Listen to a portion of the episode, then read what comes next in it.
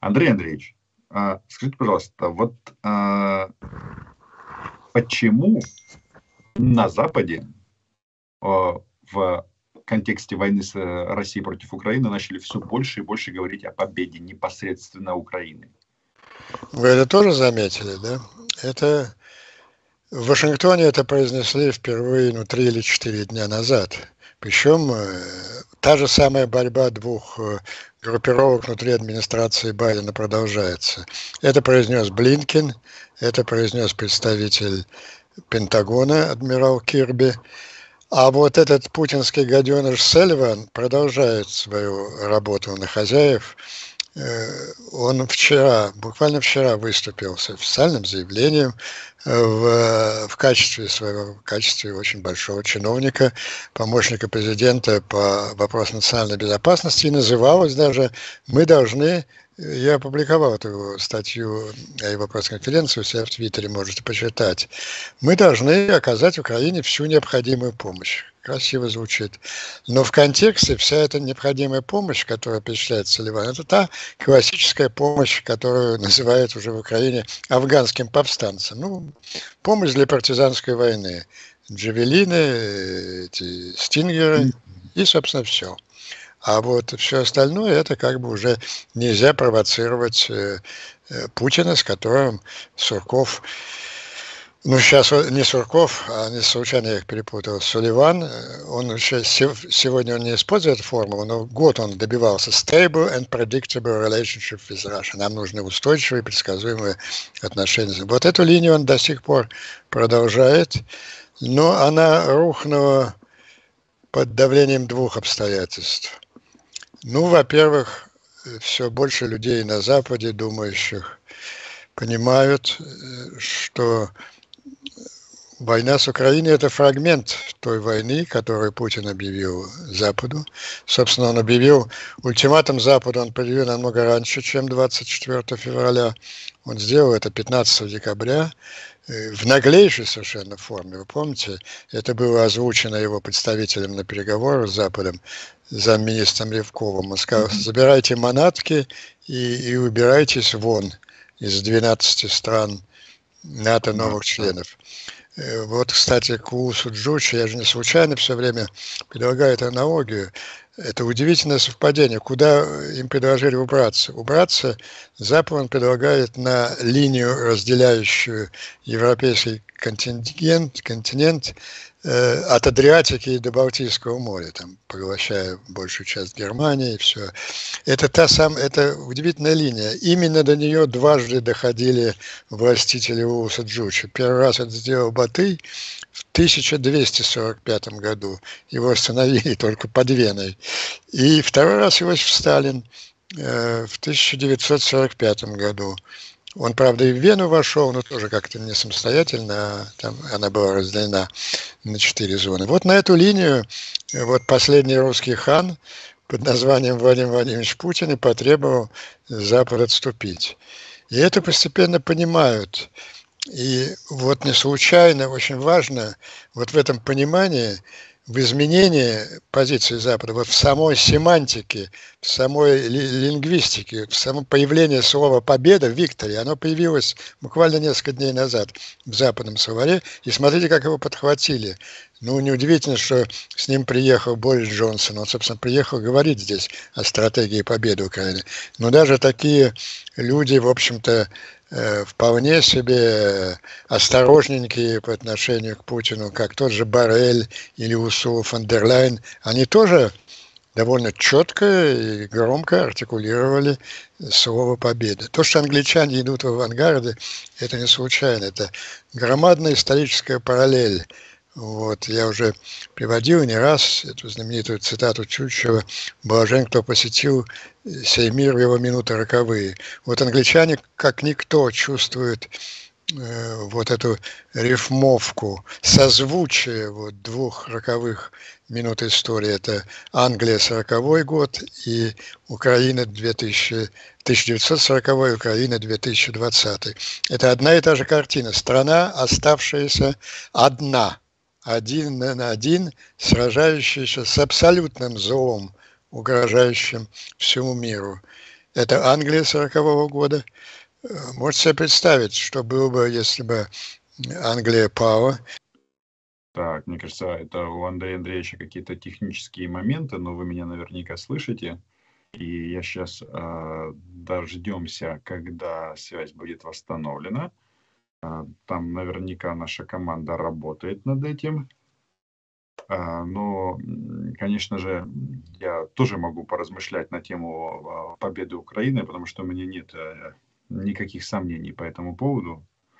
И, конечно же, мой следующий вопрос, он касался, на основании чего а, появились эти слова. Почему появились эти слова в лексиконе западных политиков?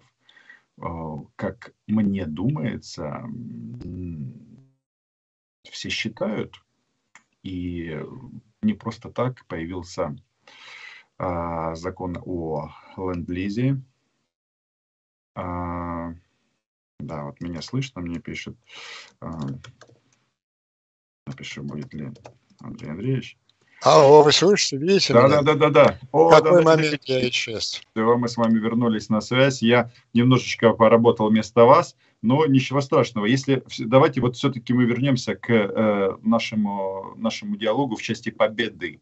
Вот э, на основании чего она эта победа это слово, это определение э, начало появляться в западном лексиконе. Ведь многое изменилось. От э, Киев падет за 2-3 дня до э, кардинального новых акцентов.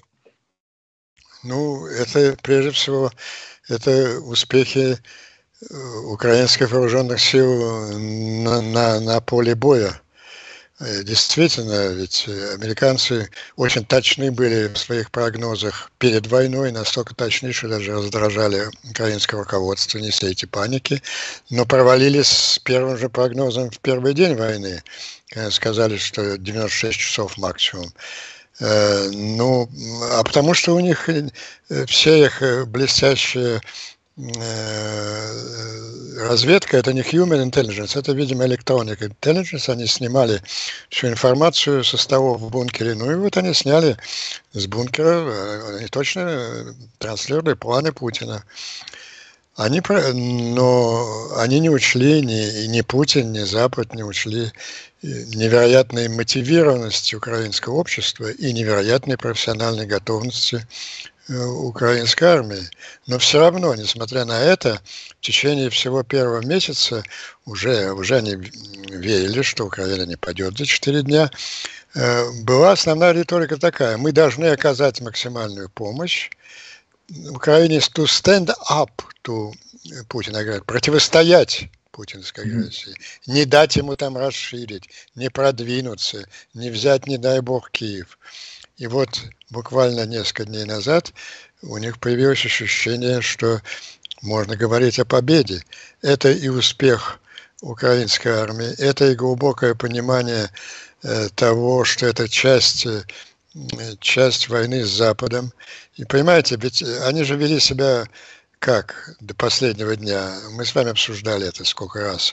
Байден и Столтенберг утром просыпались и начали, начинали бить себя в грудь, объясняя Путину, что они ни в коем случае не будут делать. Да, мы не пошлем солдат, мы не будем делать no-fly zone, мы там не будем посылать, отказались же они посылать тогда и МИГи, и С-300 и так далее. И в то же время э, вторым предложением, а вот когда ну, мы будем драться защищать каждый дюйм Article 5 territory, территории, на которой распространяется статья 5 устава. Но в этом было такое психологическое противоречие.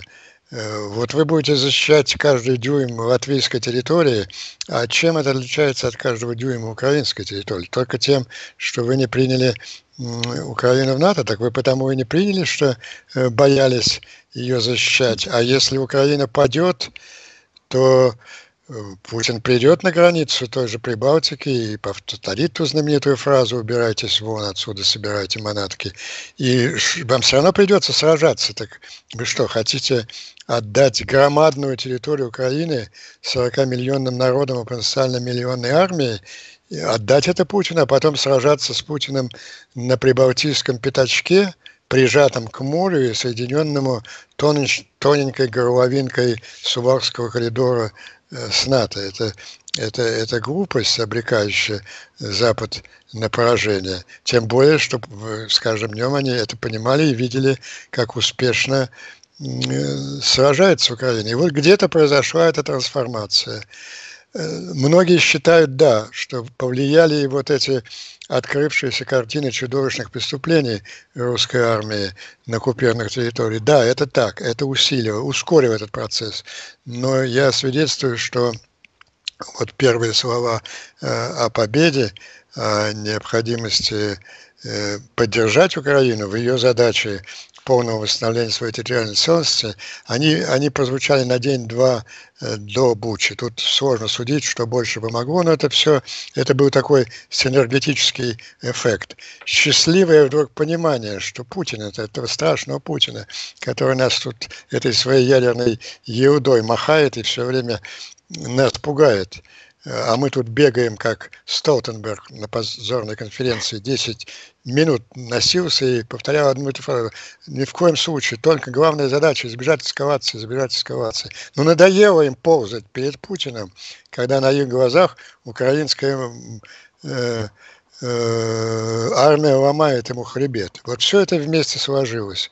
И сейчас громадный синергетический эффект такого поддержки Украины успеха. И я начал рассказывать, и меня, по-моему, как раз прервали в этот момент, почему Англия э, выступает в авангарде этого. Потому что для нее это ремейк историч, величайшего периода в истории Англии лета 1940 года, когда она спасла мир от Гитлера, и они сейчас видят, что Украина выполняет ту же роль, спасая, спасая тот же мир от Путина. Это уже это настроение Запада уже не изменится. То есть грандиозную политическую и психологическую победу Украина одержала.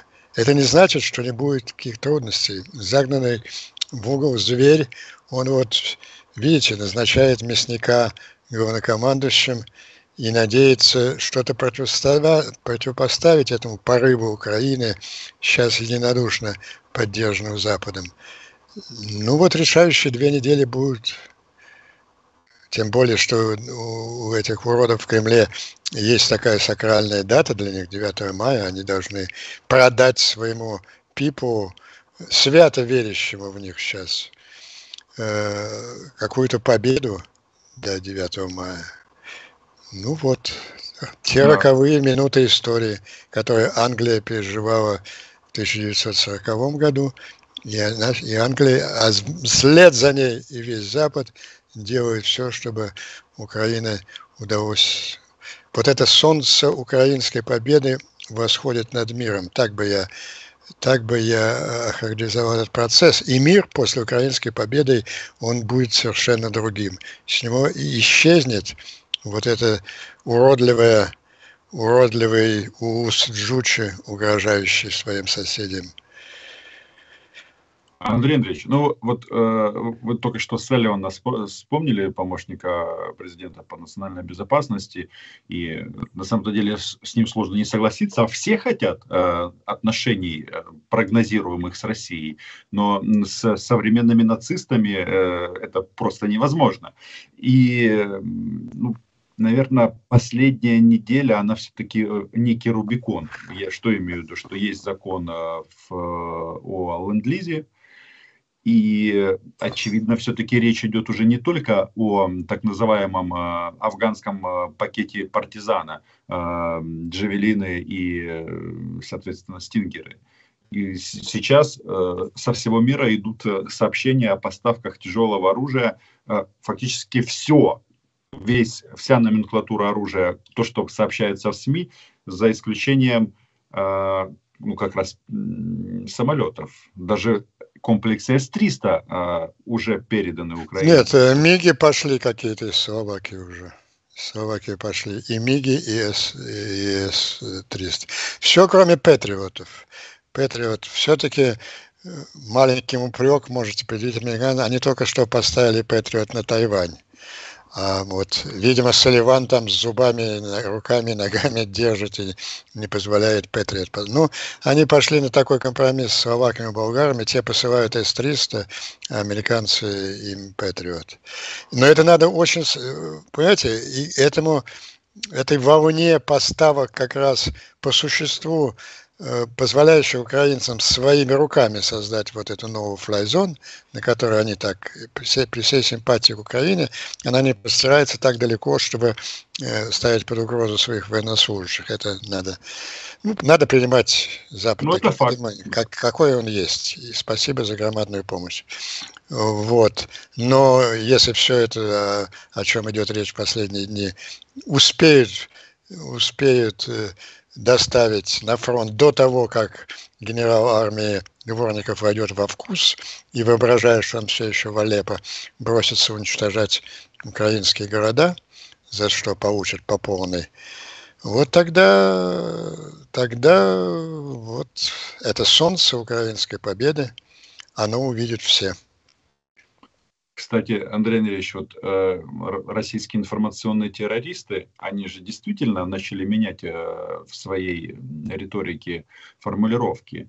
То есть теперь все, все пря, прямо называется. Город, который не сдается, он уничтожается. Слово про э, что там, э, про освобождение от нацистов уже никто не использует. То есть они в этом своем сатанистском танце, э, в принципе, вышли тоже на новый уровень.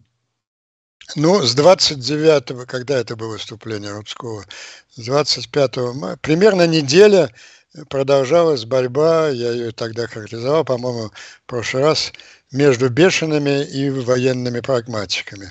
И вот бешеные полностью победили – и это опять победа телевидения. Вот вы недооцениваете, мы все недооценим тех людей, с которыми вы несколько лет назад стояли в студии. Ну, кто это такие? Это ничтожные болтуны, не обладающие никаким политическим весом, там, авторитетом в армии или даже в спецслужбах. Но вот они переломили достаточно влиятельную группу генералов, которые очень определенно наставили на смене концепции. Опять же, повторяю, это и русские империалисты. Но они были против вот этого безумного э, плана денацификации всей Украины и вполне готовы были удовлетвориться таким призом, как расширение э, территории ОРДО до административных границ. Это острейшая борьба была. Путин, кстати, молчал. Путин, как всегда, молчал и наблюдал. Он вот сейчас только несколько оживился. Да, собственно, он еще не раз... Он, наверное, выскажется в этом плане. Завтра там какой-то космический день, они с Лукашенко что-то празднуют.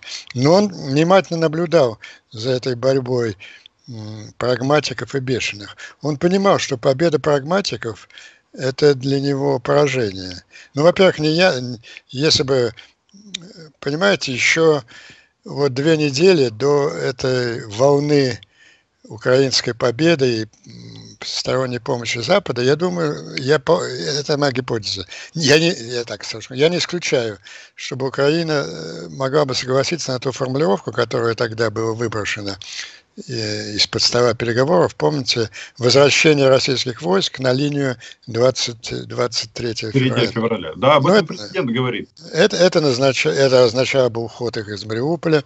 То есть это так позиция, на которую, мне кажется, Украина была бы тогда согласна. Генералы предложили несколько больше. Вот хорошо, мы отойдем, но до административного. Вот об этом шли переговоры об этом, что, но сейчас Украина не согласится, я думаю, не только ни на что, в том числе и на 23 а Я же общаюсь все время, несколько часов с украинской аудиторией, когда я вот эти робко начинал такие э, аргументы обсуждать, э, основным возражением вы хотите, чтобы они безнаказанными ушли после того, что они совершили. Вот сейчас, по-моему, это определяющее чувство вот стариков-чеченцев, которые очень точно отразил наш гений Лев Николаевич 150 лет назад, оно сейчас объединяет всех украинцев и, и никаких... А, а в Москве победили бешеные. Причем э, вот это иллюстрирует вот ту мысль, которая последний подчеркиваю, это вот что безумные болтуны на телевизоре становятся огромной самостоятельной политической силой. И вот Путин, который вынужден был маневрировать, знаете, Песков же от него там бросил всякие такие пробные шары, но потому что ему противостояла сила, это дружно большинство генералов заявило, что давайте вот будем расширять Орду, но ставим всякие другие замыслы. Нет, он опирался на безумных фашистов и победил, похоже, в этой схватке. Ну, значит, э, нужны на поле боя более убедительные доводы. Да, и видите, я прекрасно разделяю мнение украинской аудитории, о чем вы говорите, что они уйдут без наказания. Тут еще ж вопрос в том, что так как они ставят вопрос сейчас, то есть это тотальное, тотальное уничтожение Украины и украинцев всех. Да боже мой, Гитлер не ставил так вопрос в отношении Советского Союза еще. Ну, по сути, да. Э, ну, то, что э, Адольфа давно эта, эта команда переплюнула вместе с Геббельсом, это а, абсолютный, абсолютный факт.